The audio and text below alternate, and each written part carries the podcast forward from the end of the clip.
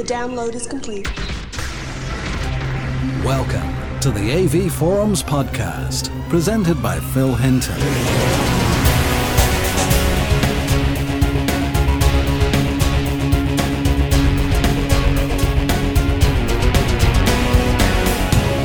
Hello and welcome to the Home Cinema Podcast for April.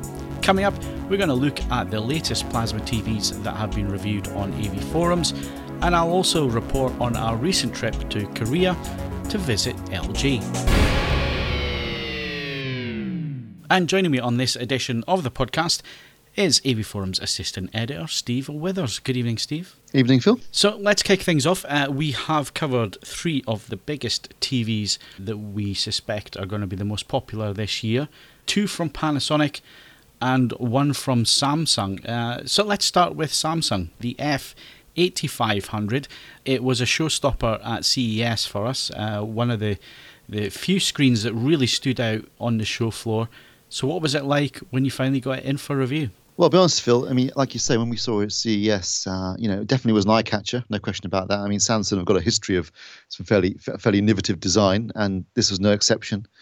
Um, but they'd also been making some pretty pretty big claims about picture quality. They were talking about, you know, much deeper blacks, a much brighter image, um, so therefore a much wider dynamic range. And uh, you know, and certainly at CES, that was one of their major points about this TV. And so there was a lot of anticipation when it came to the F8500. People were thinking, you know, is this going to be up there with the Panasonics in terms of performance? Uh, certainly, it could be better than the Panasonics in terms of brightness, because as most people will know, last year's Panasonics definitely weren't the brightest of plasmas. Uh, but clearly, they've remained, remained the industry leader when it comes to black levels. So we got it in for review. Uh, it's we had the 64-inch version. Um, now, the, the unusual thing about the, the new design, or two unusual things. One is that they, have got this sort of um, the, what they call the flow uh, stand, so it's got a sort of a bendy bit to it. Looks very attractive. I actually thought it looked really nice uh, in my lounge. However, having said that, you do need a quite a wide area to, to position it on because it's basically that the stand is the entire width of the TV, and of course um, there isn't really anywhere to put a center speaker or a or a um, or a sound bar. So uh, that could be an issue, I guess, for some people. Um, but certainly in terms of look, I thought it was quite striking. I think it's one of those things that might be a bit marmite. People might think either it looks great or not so much. But uh, in my case, I thought it was very attractive. It's also all made of metal, so the entire chassis, the bezel, the stand, all metal, solid metal, um, with a brushed dark, you know, sort of dark, dark grey, gunmetal grey finish. Um, again, I thought very attractive. It does make it quite heavy though, so if you're wall mounting, that needs to be uh, considered. Yeah, I've, I've um, got to say at CES, I was really taken aback by the design. But I guess you're right with the Marmite thing. I mean, I've read quite a few comments on the forums where people are, not taken by the flow of the stand. But for me, that was one of the main things that really sort of made it stand out. I mean, it was it was completely different from the rest of the bunch, uh, if you know what I mean, in terms of the stand design and in terms of the stand actually flows into the bezel of, of the TV as well. And it had that metal finish, which made it look really, really crisp, I thought. Yeah, I mean, we'll, we'll talk about the Panasonics in a minute, but that, the conversely, their design was almost identical to the previous years. So it, was, it would be difficult to differentiate just by looking at the TV itself. This year's models from last year's models, but um, in terms of the uh, the F8500, you know, no question, you you spot that immediately. That's this year's um, Samsung Plasma, and um, yeah, it definitely will stand out from the crowd in a crowded shop. So uh, I guess that's part of the reason for doing it. I mean, certainly Samsung have, sort of led the way in terms of design and, and, and more striking design features on their TVs. And quite often we find that they get copied by everybody else a year or so later. So we're interested to see if this has more impact, um, again, on designs for next year. But certainly this year, I thought it was very attractive. I have got friends who thought, thought it was hideous, but I guess, you know, to each their own. Um, that's, that's the look of the TV. Obviously, in terms of features, it has their uh, their their new smart hub, which uh, uh, last year they were they were definitely the best uh, platform on the market. I think this year again, I haven't seen everything yet, but certainly my experience so far. Again, I think Samsung are, are at the top of the game in terms of uh, smart features, in terms of interactivity, in terms of the, the design and, and, and the functions available. Um, so you've got you've got the smart hub on there. That's already run a, a reference badge uh, in the review we did of that from a previous 8000, the F8000 uh, LED LCD TV. Uh, so it's got that in there. It's got uh, it's got both Freeview and FreeSat tuners, twin tuners for both. So you can add on um, a hard disk drive. You've got a fully functioning PVR attached to that as well. Um, you know, it's got uh, had four HDMI inputs, which is good because some of the manufacturers, notably Panasonic, are only using three at the moment. Uh, unfortunately, they were sideways facing, uh, unlike the F8000 LCD LED LCD TV, which had uh, upwards facing or downwards facing, whenever you look at it, downwards facing inputs, uh, which I thought was a much more tidy in terms of cable management and obviously handy for mounting on a wall. This had the, t- had the facing um, inputs, which again are too close to the edge. I mean, even on a 64 inch big screen, I had cables poking out the sides, you know, and it kind of really annoyed me. You know, you thought, well, you make put all this effort into designing this really attractive TV, and then you're going to put the inputs too close to the edge and therefore ruin the, the sleek lines of the design. Um, it seems like such an. I mean, I've been banging on about this for three years. It seems like such an obvious thing. I've literally pointed it out to Samsung's, you know, head of QA to start to look.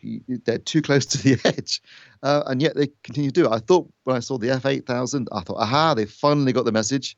Uh, but not on the F8500. It still has sideward facing inputs, which is my one, one of my few gripes about the TV, to be honest. Obviously, most people are going to be uh, interested in picture quality. When we were at CES, it's not the best time to judge picture quality uh, on the show floor. You're also looking at pre production uh, samples, and you don't know what tricks are being played. But you've now had a retail sample in, uh, it's a finished production sample. What was it like in terms of picture quality? In terms of picture quality, it was very good. It wasn't perhaps as good as I was expecting. I was I kind of had bought into the hype and was maybe a little bit disappointed. Uh, the black levels were certainly an improvement on last year for Samsung. Nowhere near what I was getting from the GT60 that I reviewed from Panasonic. I mean, measured like 0, 0.04 uh, CDM squared, which is very good. Uh, you know, blacks looked good. It did have a feature called Black Optimizer, which was meant to improve the black levels. Now, it did when you put a black screen up then it dropped down to 0.07, 0.007, so much darker black. But as soon as you put up a you know checkerboard pattern, so you had a, a mix of images, not, not just black, but you know black and white, then it was back up to its, the previous levels of 0.04. So clearly, I'm not I'm not entirely sure that the optimizer actually does do anything other than improve its claimed contrast ratio in the marketing. And when it came to a, you know, a normal actual image, uh, I could see no visible difference when flicking between the different settings. So uh, I'm not quite sure if that's just a sneaky little uh, feature to to say they can claim that we're getting you know much darker blacks and much brighter image. And again, with the images, I can get 120 CDM squared out of it, which is quite impressive, I think, for a 64-inch plasma TV. Um, but I have, you know, there's been reports of it, some people claiming it's as bright as an LED LCD TV. I certainly wouldn't claim that was true. Um, I thought it had, you know, had a pretty good. It had a great dynamic range. It was it was a bright image for for such a big TV. Um, but I think some people were expecting it, myself included to a degree, to be even brighter than that. I know there have been some firmware updates since I did the review, uh, and uh, there have been reports elsewhere in the world of, uh, of really bright images from the TV. Uh, why you would want a TV quite that bright, I'm not necessarily so sure. I think 120 CDM squared is more than sufficient for any TV in most environments, unless you're sitting in front of a window with a sun blazing in. Uh, certainly, for any of the viewing I did, I, I found the image to be more than sufficiently bright you know, uh, even after calibration. And uh, and blacks were nice and black. I mean, it only basically it would have. I think I was slightly disappointed because I came onto reviewing that straight after the GT60, which absolutely knocked blacks out of the park in terms of you know the, the black levels we were measuring on that. So I think maybe that was part of the disappointment for me because I mean, yeah, I was thinking, oh, it's not quite as black as I was expecting.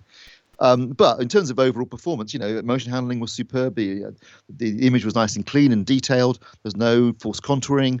Uh, you know, so you, you really couldn't yeah, you couldn't fault it in most respects. I mean, it, it was a fantastic looking TV, a great image. Uh, I think anyone who gets one won't, won't be disappointed. Um, as always, the calibration controls are excellent. You can get an absolute reference performance out of it in terms of color and uh, and grayscale. So uh, yeah, all around a very solid TV. You know, you you you kind of get what you pay for. You're getting a beautiful television, great features, good performance. Um, you know, a, really good plasma. And, and I think when we did the roundup for last year, I was a big fan of the, of the previous E8000. Um, which I thought was one of the best TVs I saw last year. I thought it was a great TV. And again this year, another really solid all-round performer. That um, you know, if you're a fan of Samsung plasmas, or if you want to check out the new design, and, and uh, you won't be disappointed. I don't think. So let's move on to the Panasonics then. Uh, you had the opportunity to have the, the 8500 and uh, the Panasonic GT60 at the same time. Now, apart from the black levels, which you've already discussed, which was a little bit disappointing on the Samsung, GT60, uh, I take it from reading your review, and, and obviously we've discussed it at length uh, over a, a, few conversations now. Um, Panasonic do it again, they, they knock it out the park, and you got to think, well, how are the VT65 and, and the ZT65 going to compete with such a great TV at such a, an outstanding price point? Yeah, I mean, I've always the GT's has always been a strange television sometimes, isn't it? Because you've got the you've got the VT, which up until this year had been the flagship plasma. There was the ST, the entry level, and then in the middle there was GT, which basically shared majority of uh, of, the, of, of the, the features found on the on the VT, um, certainly in terms of picture performance, it was identical. It was basically just a slightly different filter and some cosmetic changes and maybe some more remote controls and that kind of stuff. But ultimately, performance-wise, very little differentiate the two TVs. So I, I, think obviously over the last couple of years, Panasonic had seen sales going uh, to the GT. And then last year they, they they did two screen sizes only, 42 and 50. There was no 42 inch v, VT, so that made the GT the obvious choice at that screen size. And then at 50 inch there was a bit of choice. Um, this year they've dropped the GT entirely in the states, so in the States, it's just STVT, and then there'll be the, the ZT, but that's going to be sort of a limited availability enthusiast TV. So you had like two, really, two plasmas to choose from in the States. In Europe, they have retained the GT um, uh, model. So that's an interesting choice. Obviously, they, they feel that in Europe, there's still a place for it. Um, certainly, you know, if you're looking for a 42-inch TV, you know, you know um, the GT is going to be the obvious go-to model because there isn't really much alternative. And performance-wise, I think you'll be hard put to find anything that, that screen size is going to compete with it, frankly. Uh, uh, obviously, 50 inches is a bit more choice. There are more differences, it seems, this year between the GT and the VT than there was in previous years. But uh, getting the GT in for review, um, you know, I, there was again, as is every year, anticipation when it comes to Panasonic. Everyone's expecting, are they going to be the new Curious? Are they going to beat Pioneer? Is it? how good is it going to be? How black is it going to be? You know, is this the year that? I mean, obviously, last year we had the same conversations, and the VT 50, got a reference badge. It was the first one in three years. Uh, and, you know, it was an absolutely stonking television. GT was very close, just behind that. This year, the, we got the GT first. And uh, I've got to say, absolutely stonking image. We, we see a lot of TVs, right, Phil? It's, it takes a lot to you know, blow me away and surprise me. And, and I was looking at it, and obviously I've got a, a, a Kuro as a reference. And I thought that that's that's a. I mean, you can turn on a TV, and we've seen enough TV to know we you turn it on and think that looks good, that looks really good, and that was my immediate thought was the blacks were clearly Kuro level blacks. I mean, it was very black, and and and the dynamic, but also and perhaps most importantly compared to last year, it was so much brighter. Last year in the pro modes, you you would you, you were struggling to get 80, 90 CDM squared out of them, um, really.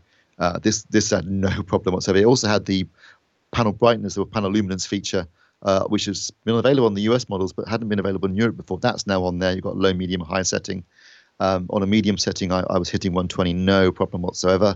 Um, don't use the high setting though, because that totally screws the gamma. But uh, certainly with the medium and low settings, you can get very bright image, very deep blacks, uh, fantastic contrast ratio and dynamic range, absolutely stonky.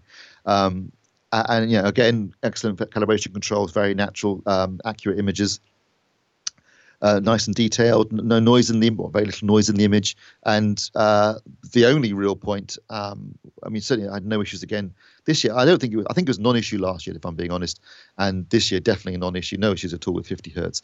The only real point of um, minor complaint, I suppose, would be uh, there was some false contouring in there, which is you know you, get from Panasonic plasmas. Um, that was the only thing really I could pick it up on. Otherwise, it was absolutely brilliant TV. So when you throw in the the, uh, I thought it was an attractive TV. Admittedly, it looked exactly the same as last year. You know, it's black bezel, silver trim, TV, silver stand, very attractive.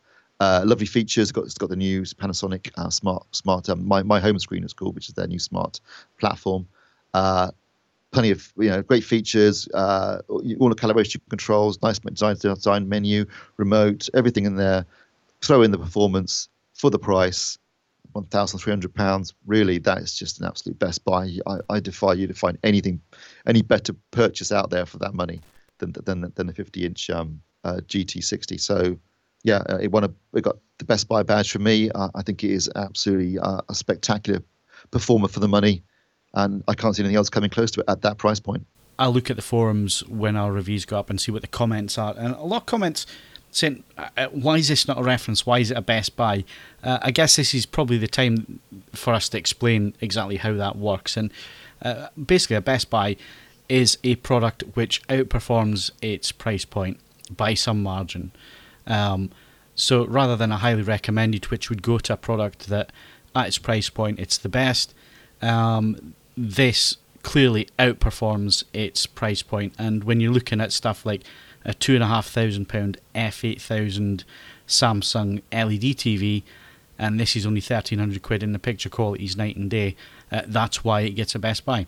Yeah, absolutely. I mean, I mean, people seem to think I don't know. There's obviously some confusion when it comes to the hierarchy of the awards. But obviously, the bottom, not bottom, but you know, the first badge you you, you can award is a recommended. So a recommended is suggesting it's an excellent product. It performs very well against the competition. It's certainly worth considering for purchase. Then you have the highly recommended. You know, as you said, Phil, it's something that's performing very well in its price point. You know, it's got lots of you know to recommend it for, and and, and you really should definitely consider this. It should be uh, uh, near the top of your list if you're out demoing products. Then there's obviously the reference badge, which sits above highly recommended. And then kind of to the side of that is the Best Buy badge. So Best Buy doesn't sit below recommended or above. You know, it, it's what it's saying, as you just said, Phil, is that this is providing exceptional performance for the money. So not only is it a great performer in its price point, but it, it's actually a great performer, you know, compared to much products probably that are even more expensive because it's it's just giving such fantastic value for money. Um, and th- those badges don't get awarded that often because obviously you're looking at these days with, with so much competition in terms of pricing, it's difficult to find something that is doing that. But there was no question in my mind that when you combine features, performance, and, and, and cost, price of the GT, it was by far and away the obvious, might for me, the definition of a best buy. No question about it. I mean, it doesn't have to mean that something's going to be dirt cheap. It just means that you know it's offering exceptional value, and I think the GT offers exceptional value for its performance. Um, then, of course, there's the reference badge. Now, the thing about reference badges, you know, that's saying this product is a reference point against which all other things are going to be measured. Well, you can't have multiple reference points, otherwise it becomes meaningless. Now, you could say we haven't reviewed the 42 inch GT60 yet, but clearly there is no competitor at that screen size. So it could well be that whilst the GT, the 50 inch GT60 is a, is a Best Buy badge, we might discover that the 42 inch GT60 is the reference point at that screen size. You can make an argument for that. So I mean, that's the way you have to look at reference badges. So you can't have like ten different TVs all referenced because then, then, well, that becomes meaningless, doesn't it, Phil? It does, and uh, you know, with the other flip of the coin, uh, a lot of people th- seem to think that the ZT65 is an automatic uh, reference badge winner, but let's remember it's only available in one screen size and it's limited availability. So will that yeah. impact on its scoring? Well, we'll have to wait and see. We'll have to wait till we get that in, which is hopefully going to be towards the end of May. So the VT65. Uh, last year, the VT line was the top of the range Panasonic's, but as I've just alluded to, the ZT is the top of the line TV. It's available in one size. So the VT uh, available 50, 55, and 65 inch. Uh, Mark looked at the 55 inch, and unfortunately he's not on the podcast, so we uh, we can't get his uh, his thoughts on here. Um, but obviously it has again uh, received the reference badge, um, outstanding performance, all in one package, and they've knocked it out the park again with that one, Steve. And I guess it was going to take something tragic for that not to happen, given last year's model. I mean, they would have to have, have seriously dropped the ball, I think. There's always a temptation to think, well, they're just going to rest on their laurels and it's just going to be more of the same this year. And, and when I first saw them at CES, I did think, you know, they look very similar to last year. Uh, but I actually do think there have been iterative improvements being made here, certainly in terms of black levels, definitely, definitely in terms of brightness. Given how good the VT50 was, um, you know, with the added brightness on the on the on the new VT60 65, sorry, VT65, just to make that clear, it's not the VT60 anymore, it's the VT65. Although it is the VT60 in the States, just to confuse everybody. And Europe. You know, is it 60 in Europe as well? Yeah, it's only in the UK. Just in the 65. UK, is it? Yeah, only in the UK it's a 65. Thanks, thanks, Panasonic. That's good. um, yeah, the, given the added brightness as well, you know, because that's one the one complaint. You could probably only three really. Uh, there were two minor complaints basically about the, the last year's VT50, which was um, uh, false contouring at, at, times on certain images and um, a lack of brightness in the pro modes. And this year, you know, you've got the brightness. You've still got a little bit of false contouring, but the, certainly the brightness is no longer an issue. And I, I, think that alone, you know, is going to guarantee it's going to get reference again. Um, in terms of, interesting, we were talking about earlier about design and some people liking things, some people not liking things. But they, they, everyone complains about how poor sound quality is on TVs nowadays because you know because they're so much thinner and everything else. And Panasonic with the with the VT range have actually uh, made a, a wider, uh, a deeper chassis and a much a wider to put speakers in at the sides um, to improve the sound quality. And a lot of people have been moaning about that, saying they didn't like the design of the chassis. Um, so I guess you just can't win sometimes, can you? you? You try and address one issue and other people moan about something else. Um, but I, I, actually think it, it, looks quite attractive. Again, I, I think it's uh, you know they have the single sheet of glass approach with the, with the, with the VT model as opposed to the sort of bezel and glass approach of the of the GT. That's one of the major differences in terms of cosmetics. And um, yeah, I think again that the uh, the VT65 is, is was a very attractive TV to look at even when it's not on. Um, I've seen it, uh, shows along as long with you. I haven't actually reviewed one yet, but um, just going off the back of the GT, you know, you knew the VT was going to be superb, and it didn't disappoint. And but talk, I know from talking to Mark, uh, yeah, he absolutely loved it and didn't want to give it back. And he's going to have uh, another screen size to look at as well. We won't tell you which one. Uh, you can find out when the review goes live. But that, obviously, it picked up the the reference badge. Um, so what are we going to do for the rest of the year, Steve? I mean, once the ZT's been in, um, I'm I'm going to wait. I'm going to wait and see if anyone ever releases an OLED TV.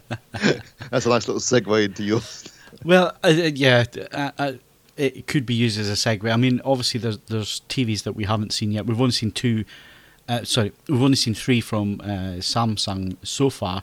we've seen four or five from Panasonic, a couple of LEDs, a couple of plasmas. We've yet to see the new Sony range. their tricolor panels be interesting to see how they perform. And uh, we're also waiting on the uh, uh, the top end at this moment in time uh, from Philips, which will be the the eight thousand. Um, we're hoping to get that through for review soon. All in all, we were worrying about the death of plasma, um, but here we are. We've had we've had these three TVs through, and they have all made gigantic steps in terms of performance, and we're being spoilt for choice as consumers this year. Yeah, I mean, if, if this is to be the sort of the final days of plasma, what days they've been? I mean, we were getting, we're literally uh, getting some of the best TVs uh, ever. Uh, you know, I mean, everyone uses the Kuro as a as, as a sort of reference point, as a, as a touchstone for you know, one of the great TVs of all time. And, and that, you know, as everyone knows now, that's four years old since they stopped production on those. So you know, it hasn't got 3D or um, smart features or any of the stuff that you would expect on a modern television. So it's getting a little long in the tooth. Um, in terms of uh, brightness, I mean, I put my meter on the after I reviewed the because so the GT60 had uh, 120 CDM squared uh, uh, for um, in the medium in the mid panel brightness setting, no problem at all. I can get a, a measure of 0.004 for C- CDM squared for the black level, which is spectacular my Kuro measured 0.003 and it had 90 CDM squared on the brightness. So, in actual fact, the dynamic range on the GT was wider. Um, just so, but but basically they're in the same ballpark now. I mean, we're, we're splitting hairs at this point in terms of performance. You know, as far as everyone's anticipation of Panasonic taking over Pioneer's crown, I think we can safely say they have at this point. You know, so at the end of here, are in 2013, we've got the the, the, the ZT coming soon next month. We've got the, the VT, the GT, we've got the F8500. I mean, you know, who says plasma's dead? I know I did say that actually, but I take it back. I think it's got plenty of life in the old dog yet. I think partly because, I'm joking aside, maybe people were sitting on the fence last year thinking, well, OLED's around the corner, you know, that's going to look really good. Is it? Uh, we maybe not. Uh, 4K, that's coming, but that's obviously being pushed in terms of uh, LCD panels. Then you had the problems with backlight uniformity and all the other issues that come with an LCD. Uh, so, and, and, and, I guess a lack of content is another issue when it comes to 4K. So, you know, when it comes to premium 1080p images right now, Plasma's Plasma's the top dog still, and uh, looks like it will be at least for another year. And uh, you know, it was quite naughty of The Verge at the Panasonic US launch uh, to write a story saying that uh, Panasonic were stopping all production of plasma TVs and it spread around the net like wildfire, and it was completely inaccurate. It's shoddy journalism, in my opinion. We, we could print stories like that all the time, but the fact is, that's just trying to grab headlines and traffic. It's not true. They're not stopping production of, of, of, of plasma panels at all. No. Um, all they were doing was regurgitating a story that's been doing the rounds now for at least six months, and which you and I confirmed with the president of Panasonic at CES in January, which is yes, they have stopped research and development on plasma, which is obvious. I mean, it's a mature technology. But let's face I mean, it, that's that's what we want them to do. We want them to stop R and D because they're going to go and work on OLED, and yeah. we want OLED. We've we've all seen the prototypes. Uh, we've seen the uh, production models uh, from LG, which we're going to move on to in a second. Um, the technology looks great. We've still get in for review, but everything points to it being, you know, the next technology. We want them working on it. We don't. I, I guess we don't want to get stuck in a rut where, where we're still arguing about LED, LCD, and, and plasma. We want to move on to something better. And um, if that's what they're going to do, and they're going to use the panels that they've produced uh, this year for the next couple of years, uh, lineup of plasma is great because the the quality's there, the outstanding quality, and they can always change the way that the panels are driven, the electronics behind it. So, so just because they've stopped R and D on the actual panel, it doesn't mean that they're going to stop R and D in terms of the electronics and, and, and the processing that drives the panels and add more improvements in, in those departments. So I think people are uh, jumping the gun, and, and who can blame them when, when there are stories out there that are completely untrue, like that Verge story, which then appeared everywhere else on the net um, when it was stuff that, like you say, we discussed with the CEO, uh, Mr. Tsuga at uh, CES, when he confirmed it. So, you know, it, it's been around for a long time. It's going to be around for a few years yet. And let's face it, OLED is not going to come down to that price level, at least in the next three years. Um, and it all depends on, on yield sizes and, and, and getting that technology down in price. So, interesting to see what's going to happen. Um, and it'll be interesting to see when we get it through for review this year. Yeah, I know. I mean, I'm, obviously we can't wait. But I will say, in terms of plasma, you know, if they've stopped R now that they've stopped R and D, well, frankly, I, I, can't really see how it could get much better. it's really pretty impressive. So, you know, I, I, think most people would be very happy with the performance they're going to be getting from any plasmas they buy this year. To, certainly from the, the two, let's be honest, the two left that are really producing them in any kind of numbers, which is Panasonic and Samsung. Um, uh, yeah, yeah, it's it's not. I, I, think it's a bit of a non-story. They're going to be keep producing these TVs at least for another couple of years, as you say, Phil, until OLED becomes you know realistic in terms uh, mass market product in terms of pricing. So we'll have to wait and see. But yeah, I can't wait to see uh, what OLED really can deliver in terms of its you know, performance because we've only ever seen it at show floors and it looked impressive there, but. Uh, you know, if it lives up to its potential, this could be this could be you know the, the holy grail of television technology, couldn't it? Well, I spent half an hour with one last week, I was fortunate enough to be invited by LG over to South Korea, uh, to their headquarters in Seoul. It was a three day tour. Um, organised by LG UK, and uh, it was uh, most of the premier uh, websites and magazines that were taken out. There was, I think, nine of us in total, and it was an opportunity to see the company. Now, um, I'm not sure if you're aware, Steve, of, of, the history of LG, but um, certainly, until I went on this press trip, I'd only ever known them as Lucky Gold Star back in the CRT days when they were producing uh, budget, very very budget TVs. Very very budget. Um, and and they were known as a budget brand, cheap and cheerful, basically brand. That's all changed now. And until I went out in this this press trip, you know, that was my perception of of the company back then. Uh, but actually. it's a really interesting story. I mean, 1947, the company was founded as Gold Star, and they produced uh, chemicals and uh, toiletries, so toothpaste, uh, which was quite interesting to learn. Obviously, there was then the Korean War, and things picked up again in 1953, uh, and through till very recently, that's what the company did.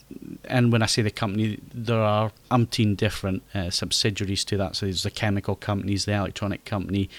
Uh, recently, there's the mobile company and home appliances and, and, and so on. Um, but about 2009, 2010, they changed their name uh, to LG Life's Good.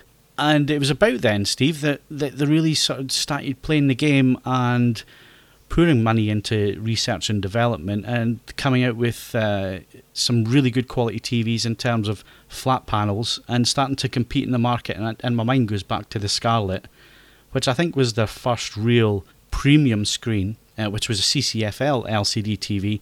Uh, but they went with a, a, really nice design, and then you could see the competition starting to to take over there between Samsung and, and LG in terms of design and, and flat panels and so on. I mean, um, so from from the Scarlet, I mean, we've watched them develop their TVs over the last five or six years, Steve, and um, they have got progressively better as as the years have gone on.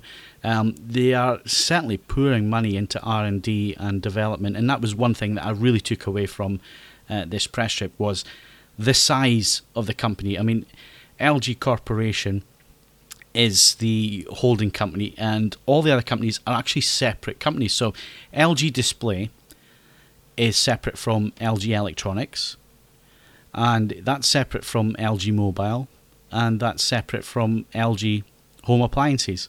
Um, and once you realise that, and uh, you then start to see all the facilities that are there, so LG Display is, is actually on the North Korean border, and given things that are going on at the minute, one going on the trip, uh, I was a little bit cautious given the political situation there. Uh, two, being taken up to the North Korean border, and we could stand on top of the factory roof, and we did this, and you can look across and see North Korea. Um, so that was an interesting side to the visit. But yeah, it was really interesting. LG Electronics um, R&D, uh, the showroom. Uh, we were showing everything uh, in in those times. We were also showing mobile. We were also showing home appliances. But the thing across all the companies, and I think it's the thing that, that really came out, was that they're really going for innovation now. They are really pushing R&D. They're, they're ploughing lots of investment into new technologies, such as OLED, and really trying to make a march on the marketplace. I mean, they are a strong number two in terms of overall consumer electronics behind Samsung, but you could really tell that the determination of, of all the uh, all the heads of each unit that we visited, the, the executives, they were all saying the same thing. Let's make our products smarter, let's make our products easier to use, and let's listen to our customers and let's listen to the consumer and let's design technology that they want to see, which was really refreshing to see from a from a CE company. I mean, we've been in some meetings and, and we've been in some uh, press events where you ask a, a question and you get a blunt reply in return. We've all been there, haven't we, Steve? Where you know, you've Yeah, tried to ask questions. Yeah, and and all you get is, uh, oh, I can't answer that, and so on. Um, on this trip, they they were as relaxed as they could be, and let's face it, uh, there has been quite a bit of um, controversy between Samsung and and LG. I mean, a lot of people would say the main uh, battle between the the consumer electronics companies is between Samsung and Apple. Uh, that's the one that seems to be, be getting all the headlines at the minute. You know, uh, Samsung suing Apple, Apple suing Samsung, and so on. Uh, and everybody forgets about LG, and LG's been creeping up there behind while all this is going on. And now they're really, it seems to be, in a position to, to try and take Samsung's crown from them. Looking at the technology of what we've been shown, I mean, a lot of it wasn't uh, divulged to us for obvious reasons. It's a, it was a completely different take on LG actually being there. And uh, you've read uh, the article, and, and I've spoken to you, and we- we've gone through things. Has it changed your perception? It has actually. I mean, because I guess you always, you know, it's no quite recently, only a few weeks ago, in fact, um, LG surpassed Samsung in terms of panel production. And now you've explained to me how the company's structured. It, it, it makes sense because you're thinking, okay, right. So there's there's LG displays, and they make panels, and they sell panels to everybody, including LG, LG Electronics, not just electronics, but they'll, they'll supply them for TVs, for mobile phones. And suddenly you, you, you see how the company structured it and, it, and it actually starts to make sense. You think, okay, that's a quite clever way of doing it because it also means that they're making panels for, for all these other manufacturers, uh, except I suspect Samsung.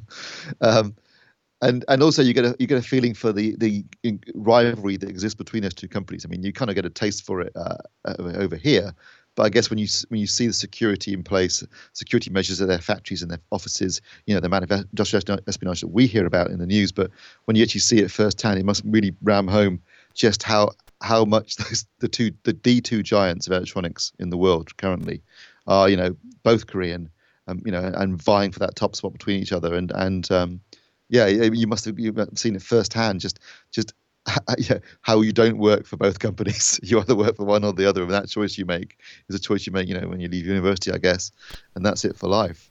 Yeah, it, it, uh, it it reminded me very much of the, the Japanese work ethic, and, and I guess it uh, across Asia, it's it's kind of the same where you have respect for your elders, you have respect for your management, but at the same time, in terms of of uh, employment and so on, you choose one or the other.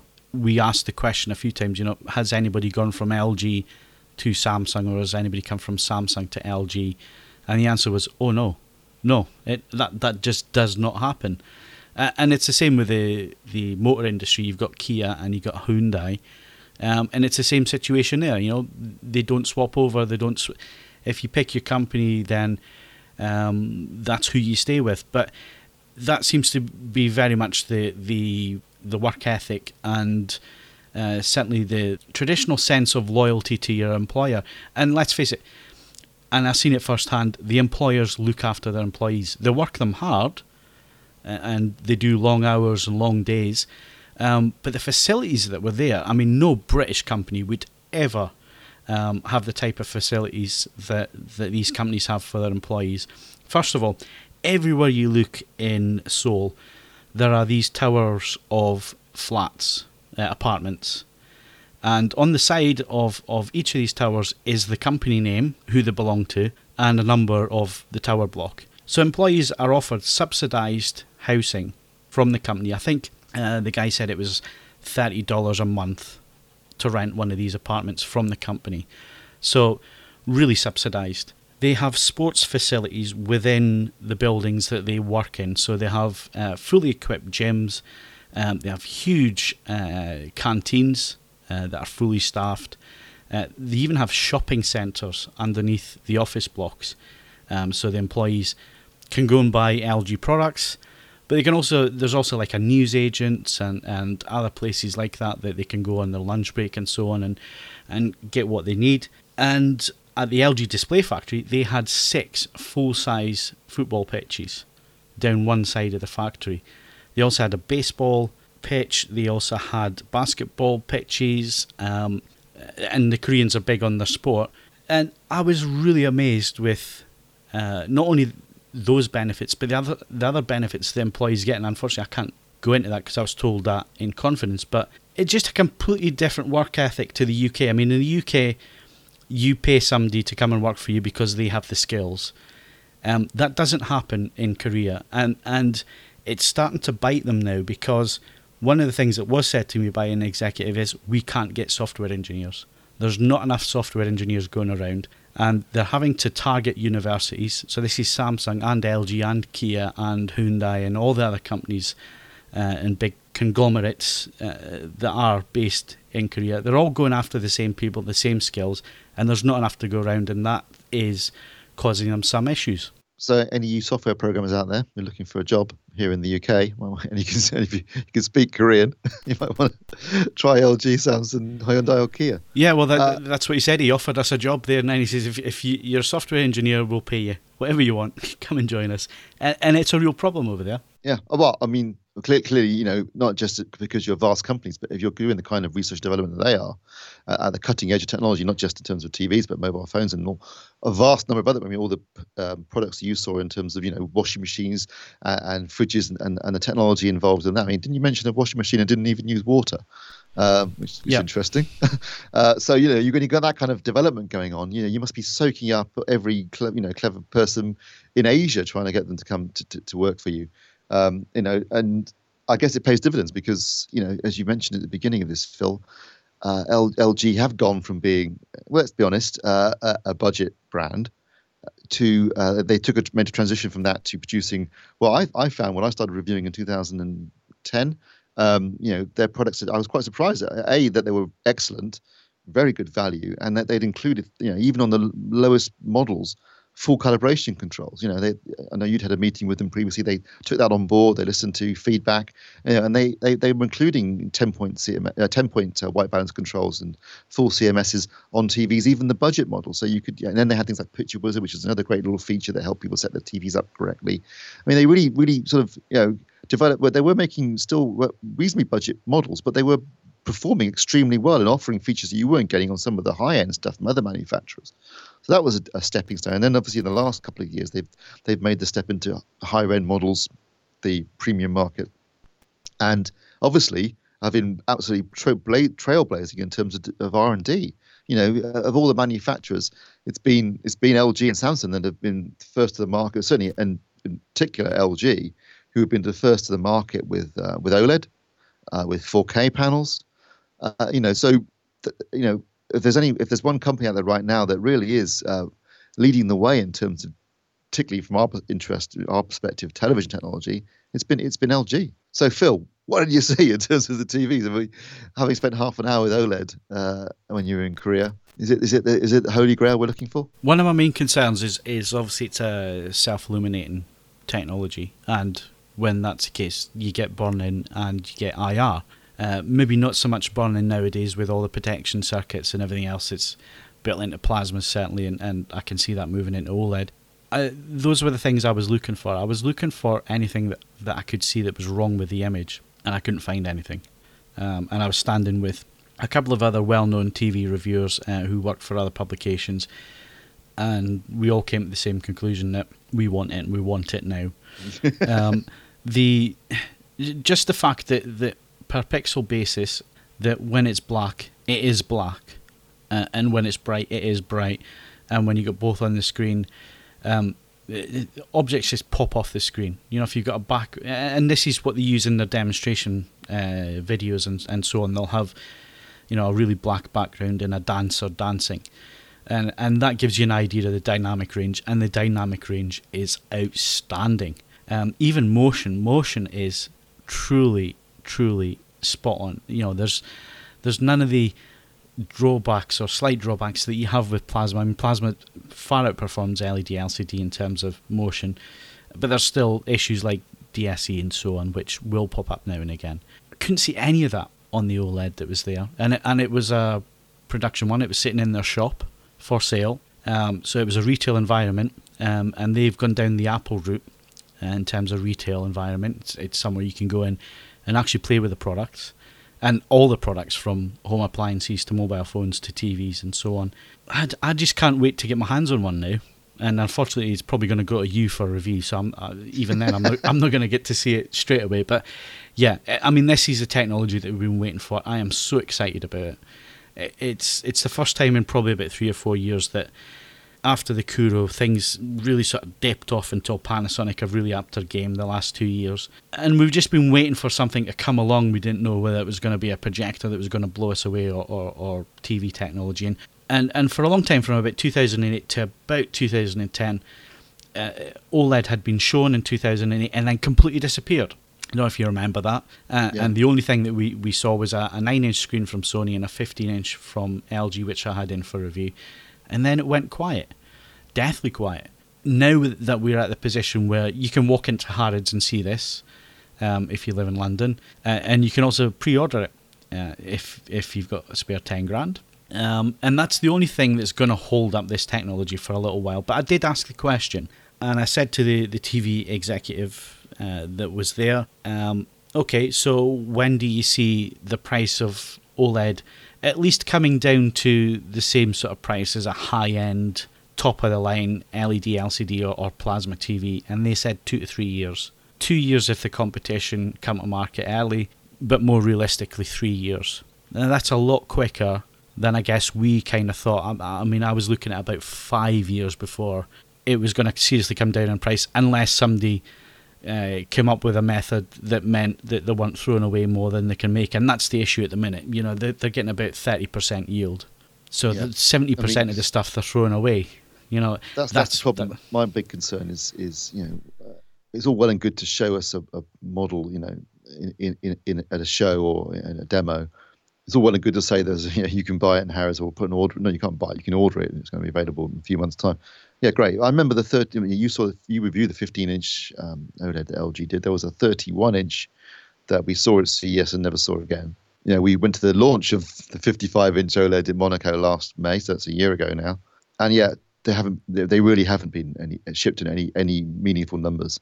So, so, clearly there are issues in terms of production, and, and I guess that's going to be the big um, you know, stumbling block is, is can they produce enough for these TVs, uh, both in terms of enough numbers to meet demand, but also in terms of realistic pricing for it to be a mass market product. In the meantime, everyone else is you know, busy, including LG themselves, are busy developing 4K and you know, and 4K OLED. We've we've seen Panasonic and Sony's 4K OLEDs, which were at CES this year, uh, and I've got to say they just totally blew me away.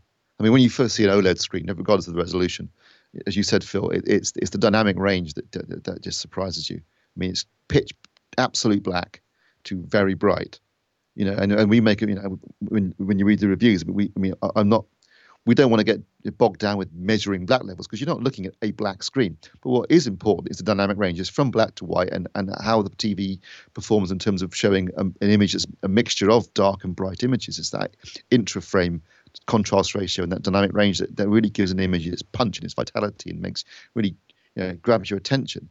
With OLED, it just smacks you around the face, doesn't it? When you first see it, you think, "Blimey, that's incredible!" And it's and and it's the just above black detail. Yeah. And, and and that's a point I want to make because because that's the thing. You know, uh, you'll get an LED TV that uses dimming, and it, you know, it it can have a nice looking black level, but there's no shadow detail until you get to about 20 IRE. Um, and and the same with some uh, projectors like DLP, um, you're not getting that really low shadow detail in there. You have to move to something like a JVC before you and and a properly set up JVC, not an out of the box, but one that has been properly set up before you can see that shadow detail, and then you start to see, yeah, that's that's looking more and more realistic. You see it on OLED, and you can see every gradation of black, from black all the way up to white, and it is absolutely stunning the amount of shadow detail you can get in there because it's not crushing anything. And it is a big game changer. And you know, I've read people saying, "Oh well, it's not going to be that good, and it's going to be too expensive." And well, if I had ten grand to blow, I'd be blowing ten grand on one. That's how good it is. Yeah, definitely. I mean, uh, you know, we see, particularly me, I guess, see a lot of TVs. You know, and I'm lucky enough to to review different models, different brands, different types of technology. Um, so you know, you get a bit jaded to a certain extent. You know, it takes a lot to surprise you. Um, but no question, the first time I saw an OLED screen, I was like, "Wow!" Um, and every time I have since then, I, have still been, you know, that that looks amazing. Um, throw in you know 4K resolution and you absolutely gobsmacking.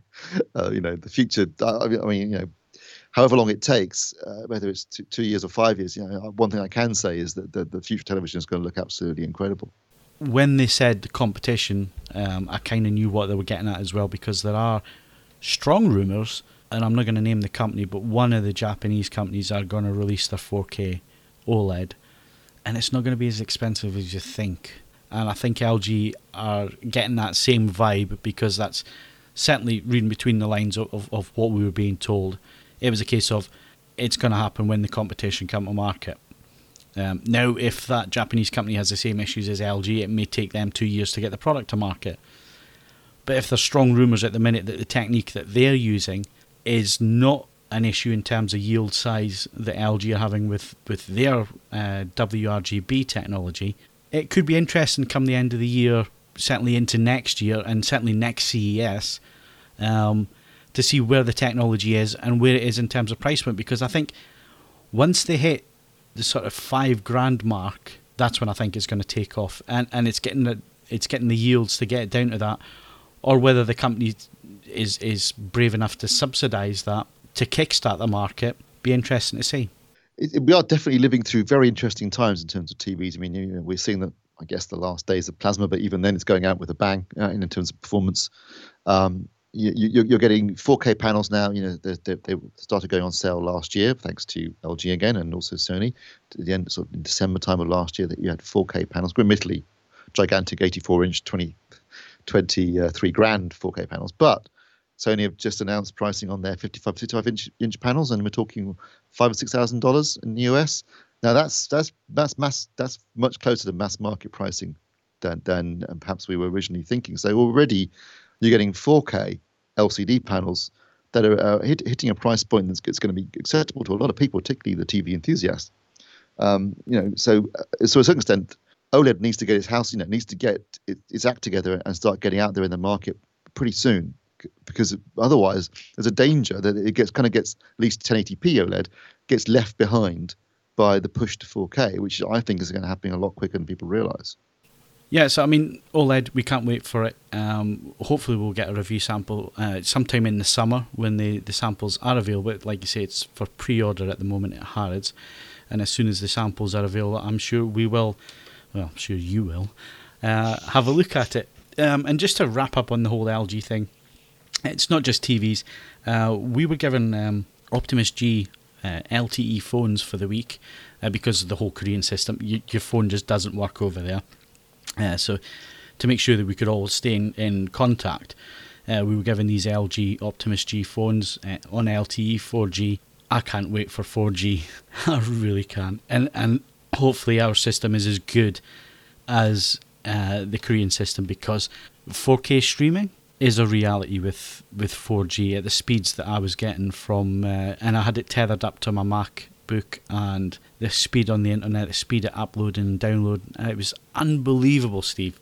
Um, I don't know if you've played with 4G yet, but again, this is this is another side of LG. That their mobile phones. I've got to say, I've been an I, iOS guy for about three or four years now, um, but the way that they've their system works on Android and so on, and the way that the phone works and how slick it is and how quick it is at doing things. Uh, again, it's another area of technology where LG are really making a march as well on, on, on that side of things. Yeah, well, let's not forget, Phil, uh, the LG Prada phone was a forerunner to the iPhone. Right? I mean, yeah. Apple nicked quite a few things from that to begin with. Yeah, well, allegedly. Yeah, allegedly. Let, us get the allegedly in there. yeah, so I mean, that was another side um, of the company. Again, a separate separate area of the LG company that, that, really sort of surprised me as well. I mean, not being into mobile phones, not reviewing mobile phones at the moment, and so on. Um, just seeing that side of the business as well. I mean, and, and this is how all the businesses work together. Because if if LG Mobile Design come up with a new design, where do they get their screen from? LG Display. Where do they get the battery from? LG Chemical and you suddenly you suddenly get to see how this company works and, and how they've managed to get themselves from what was a budget company, like we keep saying, up to a, a company now that's really pushing technology. And, and, let's face it, Samsung are doing the same thing. This is not all about LG. It's just that we had the opportunity to visit LG. I'm sure Samsung are just as uh, enveloped in the whole L, uh, R&D side of things. I'm sure the security is just as tight on that side. Um, yeah you know, I'm sure both companies are are, and we know that they are pushing technology, and and, and when you see it all working together in this ecosystem that each company is building up with their products, um, it, it's going to be interesting over the next few years to see who gets ahead and, and who starts pushing for, for the next big products that are going to come along. And I'm sure there's lots of things that are in development, but we're really running out of time now. So if you want more um, on my visit to LG, the article is on the front page of the forums at the moment, avforums.com. Uh, go and have a read if you have the time, and uh, please leave a comment if you feel that the need to leave a comment or questions or uh, just your thoughts on, on LG as a company, how you perceive the company, and has your perception changed with learning a little bit more behind the scenes. Also, if you're interested in the reviews that we've discussed in this podcast, the GT60, VT65, and the Samsung F8500 plasmas, they're all up at avforums.com forward slash reviews. Uh, we've also got Philips TV coming next week, Steve. Um, yep. Which is the 8000, and we also have another screen size of the VT65 and another Panasonic plasma, but we won't tell you which one just yet. They're all coming up uh, in the next week. Don't forget, we also publish podcasts uh, throughout the month. So on the 7th, we have the movies podcast, the 14th is the games podcast, and on the 21st of every month, uh, is the Home Cinema podcast, which you're listening to at the moment. If you have any comments, uh, queries, or uh, suggestions for us on the podcast, you can contact us via email, which is podcast at avforums.com, or you can leave us a comment under this podcast in the podcast forum. So until uh, next month, and we're sure to have lots more reviews, lots more products to talk about. Uh, my thanks to Steve Withers. Cheers, Phil. And this is Phil Hinton saying thanks for listening. We'll see you again next month. The AV podcast was presented by Phil Hinton. Original music by Andrew Bassett and Richard Cosgrove. The AV podcast was mixed and produced by Phil Hinton, and the senior producer was Stuart Wright. All content, including sound clips and music, is copyright material and featured for promotional use only. The AV podcast is copyright M2M Limited.